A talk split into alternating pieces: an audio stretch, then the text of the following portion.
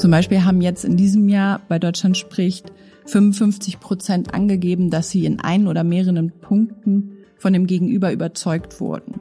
Genau. Aber natürlich gibt es auch die Gespräche oder die Rückmeldung, wo sich äh, die Leute zu Beginn des Gesprächs spinnefeind waren und auch nach dem Gespräch weiterhin. Dass sich die Menschen treffen, die sich sonst nie getroffen hätten, ist schon ein ziemlicher Wahnsinn und dass das dann sogar in einigen Fällen auch dazu führt, dass sich die Menschen ein Stück näher kommen, dass sie Empathie entwickeln oder vielleicht auch einen anderen Standpunkt sozusagen anerkennen, das ist schon ziemlich viel.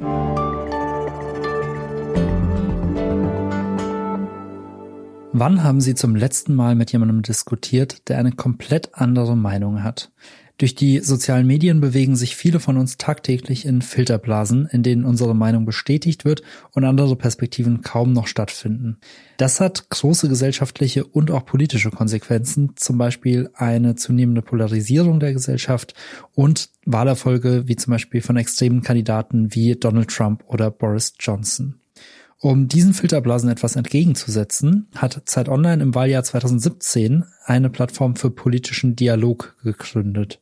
Sie heißt Deutschland spricht. Mein Name ist Lennart Schneider aus dem Team der Freunde der Zeit und mein Gast heute ist Hanna Israel. Sie ist Leiterin dieses Programms und nimmt uns heute mit hinter die Kulissen von Deutschland spricht und seinen internationalen Ablegern. Hallo Hanna. Hallo Lennart. Würdest du uns zum Einstieg einmal ganz kurz erklären, was es mit Deutschland spricht auf sich hat? Gerne. Also die Idee für Deutschland spricht ist so in 2016 entstanden. Und zwar unter dem Eindruck einerseits natürlich des Erstarkens der AfD in Deutschland, aber auch unter dem Eindruck des Brexit-Referendums und der Wahl von Donald Trump.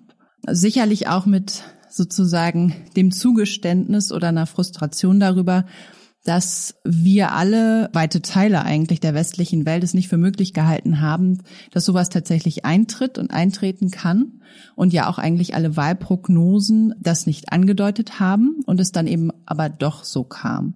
Und ich glaube, dann haben wir festgestellt oder mussten feststellen, dass in unserer Gesellschaft, in unseren Gesellschaften etwas passiert, was wir so nicht haben kommen sehen. Und zwar, wo sich weite Teile der Gesellschaft eigentlich zurückziehen, eigene Diskurse führen, nicht mehr teilnehmen an den Diskursen, die wir führen. Und wir uns daraufhin überlegt haben, dass wir gegensteuern möchten oder dass wir etwas sozusagen ins Leben rufen wollen, was es ermöglicht, dass sich eben wieder unterschiedliche Teile der Gesellschaft, unterschiedliche Gruppen treffen, miteinander sprechen, wieder ins Gespräch kommen, um sozusagen Menschen wieder auch miteinander ins Gespräch zu bringen. Wie hat das funktioniert? Also wie wurde das angenommen, als ihr das zum ersten Mal gemacht habt? Genau, also die, die allererste Version von Deutschland spricht hat ja noch funktioniert ohne den Algorithmus, der dann erst später sozusagen ganz professionell gebaut wurde. Und zwar haben wir im ersten Jahr als Experiment die Leserinnen dazu aufgerufen, eben mit Menschen, die ganz anders politisch denken, über kontroverse Fragen zu diskutieren. Das heißt, wir haben kontroverse Fragen auf Zeit Online gepostet und gefragt, ob ähm, Menschen mit anderen darüber sprechen wollen, die eine ganz andere Meinung dazu haben. Und wir haben gedacht, dass sich da vielleicht ein paar hundert melden, wenn es gut läuft. Und schon im ersten Jahr haben sich über 12.000 Menschen angemeldet. Und das hat uns dann natürlich zu der Überlegung gebracht, dass man das Ganze vielleicht professionalisieren sollte.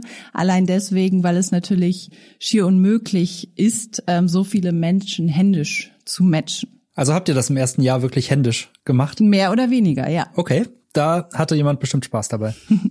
Genau. Und wir haben das dann eben im zweiten Jahr mit diesem Algorithmus gemacht. Es haben sich über 28.000 Menschen angemeldet, also nochmal einige mehr. Auch deswegen, weil wir es nicht mehr alleine gemacht haben, sondern eben in Kooperation mit unterschiedlichen Medienpartnern. Die FAZ war dabei, Spiegel, die SZ, die Rheinische Post. Auch deswegen, um natürlich sozusagen dieses Versprechen wirklich zu lösen oder eben diese Möglichkeit zu geben, mit Menschen zu sprechen, die politisch unterschiedlich denken. Denn natürlich ist es so, dass ein Medium von auch einer bestimmten Gruppe von Menschen gelesen wird. Wir haben andere LeserInnen als die FAZ zum Beispiel.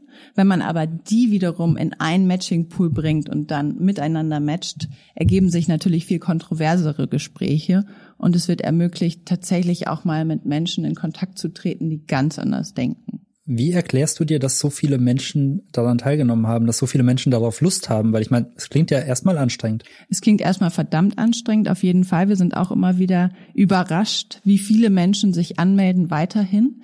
Denn es ist verdammt schwierig, kompliziert, anstrengend, politisches Gespräch mit jemandem zu führen, den ich ja auch gar nicht kenne und noch nie gesehen habe. Ich glaube, einerseits funktioniert der Erfolg deswegen, weil wir zunächst erstmal nur kontroverse Fragen auf der Seite einbinden. Das heißt, ich als Leserin gehe durch einen Artikel und sehe eine Frage, die mich anspricht, weil ich dazu eine Meinung habe. Aktuell fragen wir zum Beispiel jetzt bei Europe Talks und am europäischen Format, was wir mit anderen Medienpartnern in Europa machen, ob Marihuana legalisiert werden sollte.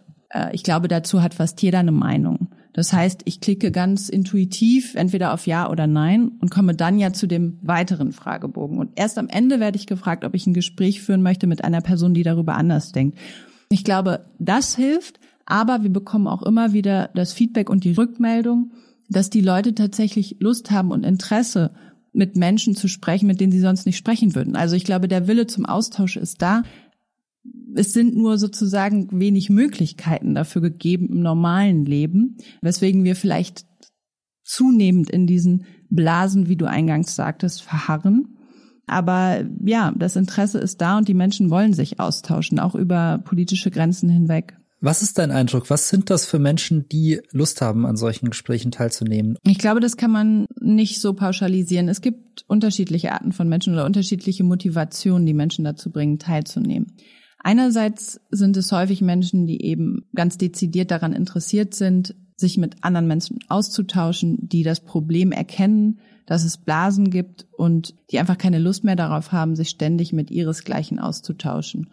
Und dann gibt es aber auch wirklich Leute, die, die ganz kritisch sind, die eine sehr dezidierte Haltung haben und diese auch einfach äußern möchten und sich streiten möchten und sozusagen vielleicht auch ihr Gegenüber von ihrer eigenen Haltung überzeugen wollen. Zumindest mit dieser Haltung ins Gespräch gehen. Also ich glaube einerseits diejenigen, die wirklich den Austausch suchen, die da auch ein Bewusstsein für haben, dass da in unserer Gesellschaft irgendwas schief läuft und andererseits aber auch Leute, die eben einfach wirklich ihre Meinung mitteilen möchten. Ihr seid selbst bei den Gesprächen ja nicht dabei, kriegt aber im Nachgang von vielen Teilnehmern nochmal E-Mails, Briefe, Reaktionen. Gab es so ein paar Pärchen, die dir besonders in Erinnerung geblieben sind? Hm. Ja, da gibt es einige. Also das stimmt, wir sind bei den aller, allermeisten Gesprächen nicht dabei. Die sind privat und das sollen sie ja auch sein. Aber wir kontaktieren ja immer mal wieder ein paar Paare, die wir vorher aussuchen, wenn wir sie besonders spannend finden und fragen dann, ob wir sozusagen dem Gespräch beiwohnen können. Das heißt, Autoren und Autorinnen begleiten dann das Gespräch und schreiben darüber ein Porträt. Da hatten wir in der Vergangenheit wirklich spannende Begegnungen. Zum Beispiel im vergangenen Jahr zwischen einem Intensivmediziner und einer Kassiererin, die eine ganz unterschiedliche Haltung zur Corona-Politik hatten. Er, der sozusagen das Leiden auf der Intensivstation tagtäglich sah und damit konfrontiert war und die Kassiererin, die eben die andere Not der Menschen gesehen hat, die selber auch in Kurzarbeit äh, gekommen ist durch Corona. Die sind sich begegnet und waren sich natürlich in den allerwenigsten Punkten einig, haben viele Argumente ausgetragen, haben aber dann doch zum Schluss des Gesprächs auch anerkannt, dass sie ein Verständnis für die andere Position entwickeln konnten. Das sind immer dann wirklich so diese zauberhaften Momente, wo man merkt und entdeckt, wow, das bringt tatsächlich was oder diese Gespräche können Menschen ein Stück weit auch einer anderen Position näher bringen. Glaubt ihr, das sind eher Einzelfälle, die dadurch so ein Verständnis entwickeln oder ist das generell der Tenor, den ihr von den Teilnehmern hört? Also wir bekommen häufig die Rückmeldung durch eben so einen Feedbackbogen, den wir den Teilnehmenden nach dem Gespräch schicken, dass sie erstaunt darüber waren, dass sie sich letztendlich doch näher waren in vielen Punkten, als, als das die Beantwortung der Fragen sozusagen erstmal hat erscheinen lassen. Auf jeden Fall. Und die allermeisten sind auch dazu in der Lage, irgendwie jeweils sozusagen Punkte auch anzuerkennen von der anderen Seite.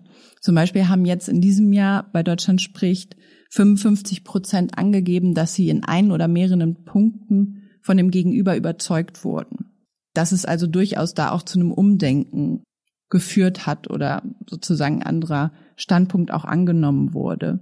Genau. Aber natürlich gibt es auch die Gespräche oder die Rückmeldungen, wo sich äh, die Leute zu Beginn des Gesprächs spinnefeind waren und auch nach dem Gespräch weiterhin. Und ich glaube, da muss man auch, ja, mit seinen Ansprüchen oder sozusagen mit seinen Hoffnungen ganz moderat und, wie soll man sagen, zurückhaltend umgehen. Denn dass sich die Menschen treffen, die sich sonst nie getroffen hätten, ist schon ein ziemlicher Wahnsinn. Und dass das dann sogar in einigen Fällen auch dazu führt, dass sich die Menschen ein Stück näher kommen, dass sie Empathie entwickeln oder vielleicht auch einen anderen Standpunkt sozusagen anerkennen, das ist schon ziemlich viel. Was viele der Gespräche ja gemeinsam haben, ist, dass man am Ende gar nicht so sehr über die Sachen diskutiert, sondern dass sich die Gesprächspartner häufig auf emotionaler Ebene näher kommen, dass sie irgendwie gemeinsame Erfahrungen teilen. Gibt's da noch eine Anekdote, einen Fall, der dir besonders in Erinnerung geblieben ist? Es ist auch eine Geschichte aus dem vergangenen Jahr, wo wir zwei Protagonisten begleitet haben bei ihrem Gespräch auch über die Corona-Politik. Der eine Fliesenleger, der andere Biologe, die sich also sehr ja, gestritten haben, wenn es um die inhaltlichen Fragen zur Corona-Politik ging, da sehr unterschiedliche Meinungen hatten, dann aber während des Gesprächs festgestellt haben, dass sie ein gemeinsames Schicksal teilen, und zwar schwere Krebserkrankungen in den jeweiligen Familien und auch selbst davon betroffen waren und auch teilweise noch sind. Und sich dann, ja, äh, zum Schluss des Gesprächs sehr nahe gekommen sind, wie du sagst, auf einer sehr emotionalen existenziellen Ebene und darüber ein Stück weit zueinander gefunden haben. Es ist also schön zu sehen, dass eben das Gespräch dann häufig weggeht von dem, was denkst du und sozusagen diesem reinen Faktenaustausch hin zu, wie geht es dir eigentlich? Welche Erfahrungen hast du im Leben gemacht und wie bist du dahin gekommen, vielleicht auch zu deinen Haltungen? Was hast dich geprägt und warum denkst du, wie du denkst? Inwieweit mischt ihr euch eigentlich ein, wie die Gespräche ablaufen? Also gebt ihr denen irgendwie einen Fragebogen mit oder nochmal die Auswertung, in welchen Punkten sie unterschiedlicher Meinung sind? Haken die Leute dann so Punkt für Punkt ab und, und versuchen zu verstehen, was, wo ihre Differenzen lagen? Also wir geben da gar nichts vor, machen das auch bewusst. Das heißt, äh, die Teilnehmenden haben die Fragen, die sie ja ganz ursprünglich zur Anmeldung beantwortet haben und hangeln sich meist dann an diesen Fragen entlang, obwohl natürlich dann manche Fragen so prägnant und dominant sind, dass das Gespräch dann irgendwann da bleibt und nicht unbedingt alle abgehandelt werden. Wir hatten ja in diesem Jahr auch ein Gesprächsformat in den USA äh, mit USA Today als Medienpartner und die haben das ein bisschen anders gemacht. Die haben die Teilnehmenden auf eine Plattform geführt, wo sie dann so eine Art Conversation Guide hatten, die das Gespräch angeleitet hat. Und was da ganz spannend war, ist, dass die eigentlich versucht haben, zumindest äh, den Beginn des Gesprächs möglichst apolitisch zu führen.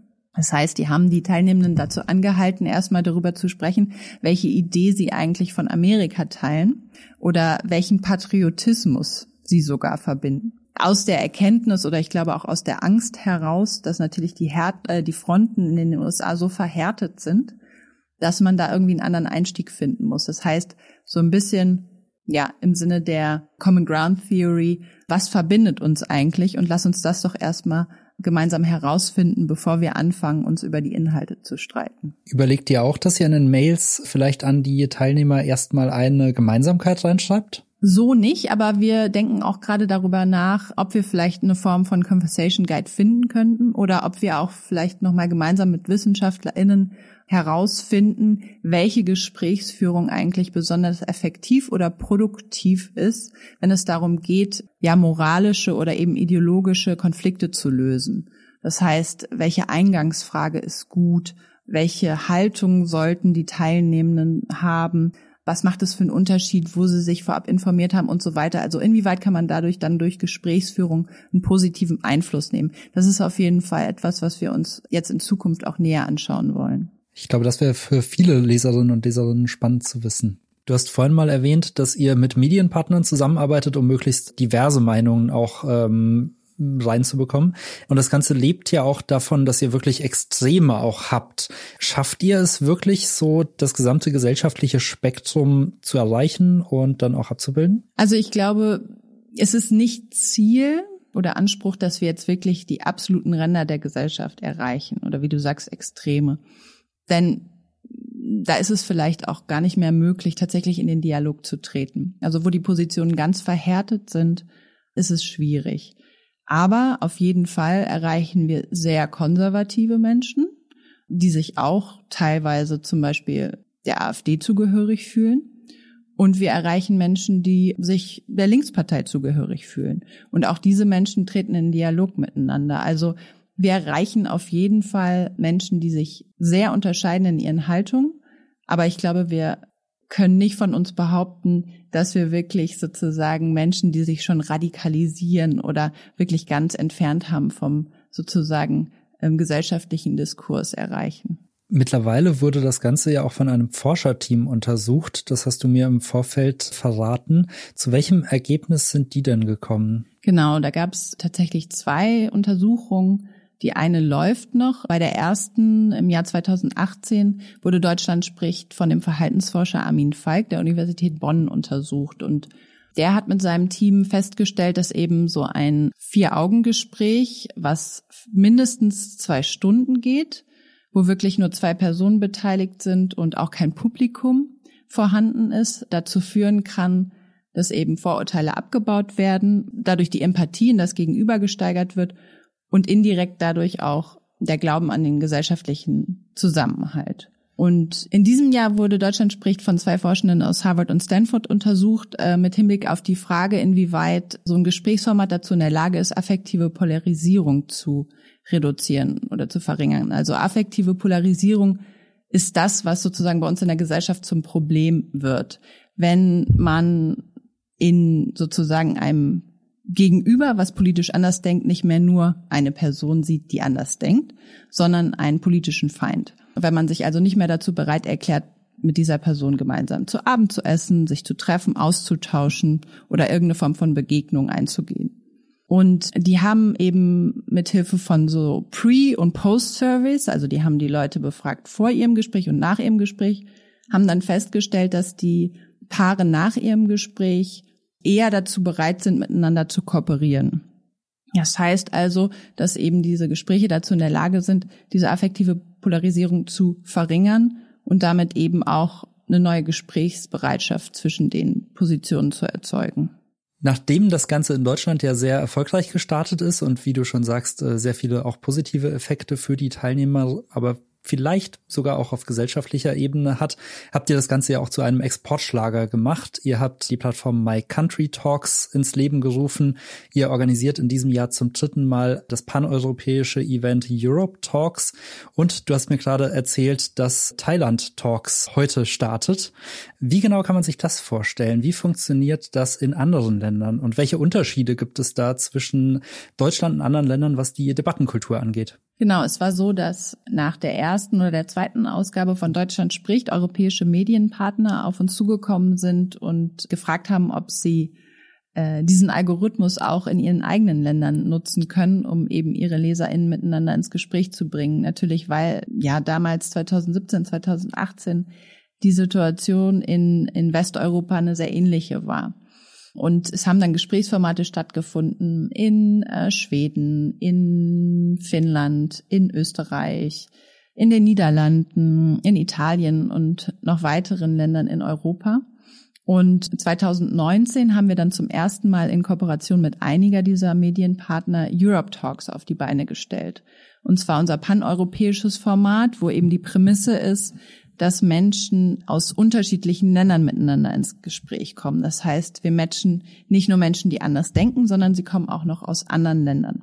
Und wir machen das jetzt in diesem Jahr zum dritten Mal, haben es jetzt vor zwei Wochen zum dritten Mal gestartet und in den vergangenen zwei Jahren haben wir über 35.000 Menschen miteinander ins Gespräch gebracht. Das heißt, auch da ist die Resonanz riesig und natürlich ist das nochmal würde ich sagen, eine ganz andere Form der Begegnung, denn sie ist nicht nur zwischen politisch Andersdenkenden, sondern natürlich auch zwischen Menschen aus anderen Ländern. Also wir schaffen damit einen grenzüberschreitenden Dialog, wo vielleicht auch erstmal so ein grundlegendes Verständnis oder so ein gemeinsamer Nenner aufgebaut werden kann über viele europäische politische Fragen, die uns eben alle betreffen, wo aber sonst kaum die Möglichkeit zum Austausch besteht. Welche Fragen stellt ihr da zum Beispiel? Also gerade jetzt auf der europäischen Ebene, was waren Themen, die besonders polarisiert haben? Also es geht häufig um Themen wie Migration und Einwanderung. Corona hat im letzten Jahr auch eine Rolle gespielt. Auch in diesem Jahr fragen wir, ob es in der Europäischen Union eine Impfpflicht gegen das Coronavirus geben sollte.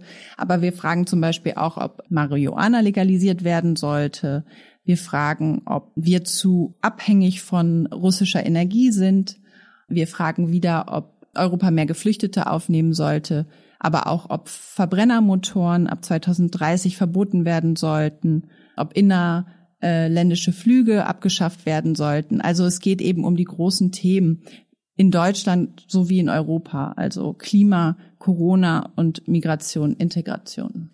Und was sind für euch die größten Unterschiede zwischen den deutschlandweiten Events und den europäischen? Also habt ihr da unterschiedliche Erfahrungen gemacht? Naja, also ich glaube, diese Erfahrung eben mit jemandem aus einem anderen Land zu sprechen, den man sonst nie getroffen hätte, ist vielleicht noch mal ein Stück überwältigender oder auch berührender, als wenn man jetzt mit einer anderen deutschen Person spricht. Also wir hatten da gerade im vergangenen Jahr bei unserer Abschlussveranstaltung super schöne Momente, wo Leute teilweise so mit eigenen europäischen Visionen auch auf die Bühne getreten sind und appelliert haben an ein gemeinsames Europa. Aber wir hatten da zum Beispiel auch ganz interessante und spannende Momente, wo eben Briten, äh, die mitgemacht haben, nach den Gesprächen das Feedback gegeben haben, dass sie geglaubt und gedacht hatten, dass sie jetzt ganz vielen Europäern in Gesprächen gegenübertreten, die sie alle ablehnen und verachten für ihre Entscheidung, aus der EU auszutreten. Dass das aber häufig gar nicht der Fall war, sondern dass eher Bedauern ausgedrückt wurde und ja die Traurigkeit darüber, dass die Briten uns jetzt verlassen haben. Und ich glaube, das war für viele auch ein schöner Moment. Ne? Und im vergangenen Jahr war es natürlich noch mal besonders, weil einerseits hat uns diese Pandemie ja verbunden, aber andererseits hat sie uns ja auch total entfernt. Niemand konnte mehr reisen, niemand konnte mehr aus seinem eigenen Land heraus. Das heißt, all diese Berührungspunkte, die man sonst in Europa hat, waren von einem Tag auf den anderen nicht mehr da. Und ich glaube, da die Möglichkeit zu geben, sich eigentlich über gemeinsame Schicksale auszutauschen, sei es, dass zum Beispiel jeweils Familienangehörige an Corona verloren haben, aber auch in ihrer Existenz sich bedroht sahen durch eben die Maßnahmen, die in der Pandemie ergriffen wurden. Wir hatten im vergangenen Jahr zum Beispiel einen Taxifahrer aus Dublin unter den Teilnehmenden, der über drei Monate nicht ein einziges Mal einen Kunden hatte in seinem Taxi, der beschrieben hat, wie schlimm die Situation für ihn ist. Noch viel schlimmer als damals während der Finanzkrise. Er sagte, da gab es wenigstens Pubs, die geöffnet waren, in denen man sich betrinken konnte, um seinen ganzen Frust loszuwerden. Selbst das war in der Pandemie nicht möglich. Wir hatten einen Theatermacher aus Bulgarien, dessen Theater in Sofia kurz davor war, geschlossen zu werden, mm, weil natürlich einfach die Gäste ausblieben. Also das sind so, so Schicksale, die eben dann auf dem ganzen Kontinent geteilt wurden und auch darüber haben sich die Menschen ausgetauscht. Das klingt wirklich nach sehr spannenden Persönlichkeiten, denen man da begegnen kann. Wisst ihr, ob daraus auch Freundschaften entstanden sind oder Paare, die sich danach regelmäßig getroffen haben? Ähm, teilweise ja. Also wir haben gerade bei Europe Talks Paare, die sich über mehrere Jahre jetzt schon austauschen, zum Beispiel eine Polin und ein Deutscher, die sich im ersten Jahr getroffen haben, die wir auch im vergangenen Jahr auf unserer Abschlussveranstaltung nochmal auf der Bühne hatten, die davon erzählt haben, was das für eine prägende Erfahrung für sie war und dass sie eben heute auch noch miteinander in Kontakt stehen und sich austauschen.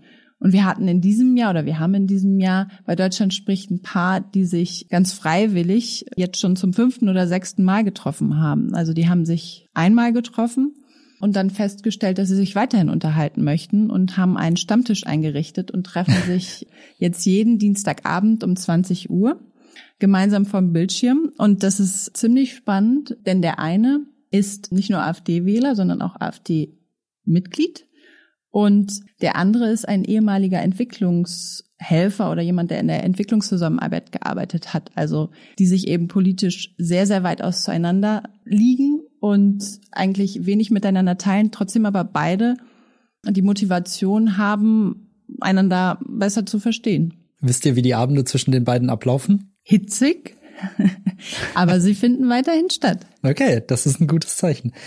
Wie sieht es denn bei dir persönlich aus? Hast du auch schon mal teilgenommen? Ich habe ehrlich gesagt noch nicht teilgenommen, nein. Wieso nicht? Ich, gute Frage. Ich habe jetzt ehrlich gesagt, seitdem ich in dem Projekt arbeite, wenig Zeit dafür gehabt oder dachte auch, dass es vielleicht komisch ist, wenn eine der Mitorganisatorinnen äh, auf einmal auftritt als Diskutantin.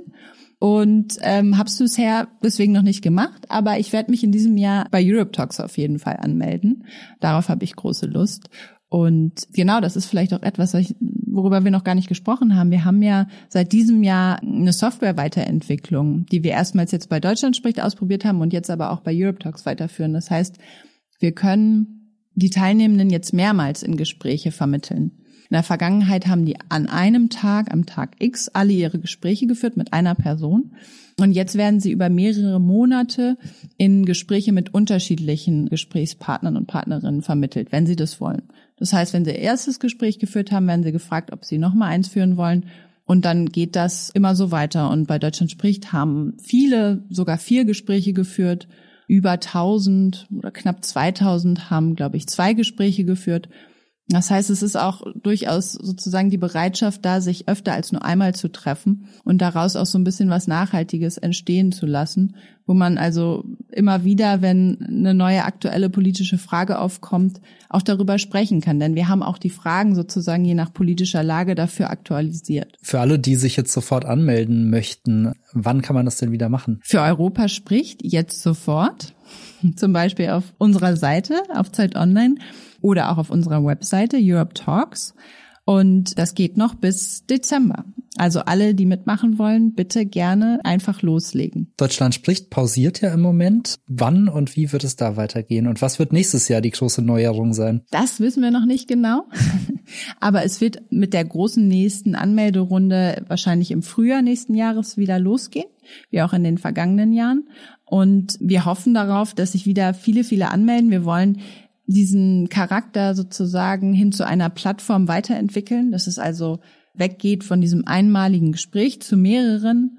Vielleicht treffen sich auch noch mehr Menschen wiederholt zum Gespräch, wie zum Beispiel unser Paar, was sich jetzt immer dienstagsabends zum Stammtisch trifft. genau. Eine große Veränderung der letzten Jahre war ja auch durch Corona bedingt. Am Anfang hat man sich vor allem vor Ort getroffen, ist einen Kaffee trinken gegangen, hat Leute aus der Nachbarschaft kennengelernt. Durch Corona wurde das Ganze dann zwangsläufig digitalisiert und vor die Bildschirme verlegt. Was ist dein Gefühl? Was hat sich dadurch verändert? Ich glaube, einmal ist natürlich die Hemmschwelle ein bisschen niedriger geworden, sich anzumelden, denn es ist weniger Aufwand. Ne? Also man muss sich nicht mehr an einem physischen Ort treffen. Man muss vielleicht auch nicht den Aufwand auf sich nehmen, irgendwo hinzureisen. Mm, man kann sich also ganz einfach vor seinen Computer setzen und ein Gespräch miteinander führen. Natürlich oder glaube ich, ist es so, dass diese wirkliche persönliche Begegnung, wo sich zwei Menschen ähm, gegenübertreten, ähm, sich sehen, einfach auch nochmal vielleicht ein bisschen mehr Smalltalken, sich kennenlernen, nochmal ein Stück weiter das ist, was wir uns wünschen oder was wir uns vorstellen. Deswegen hoffen wir darauf, dass es im nächsten Jahr vielleicht einfach für alle offen steht, ob man sich auf Zoom trifft oder ob man sich einfach gemeinsam in einem Café verabredet. Zum Schluss würde mich nochmal so dein persönliches Fazit aus den Jahren, in denen du es jetzt schon machst, interessieren.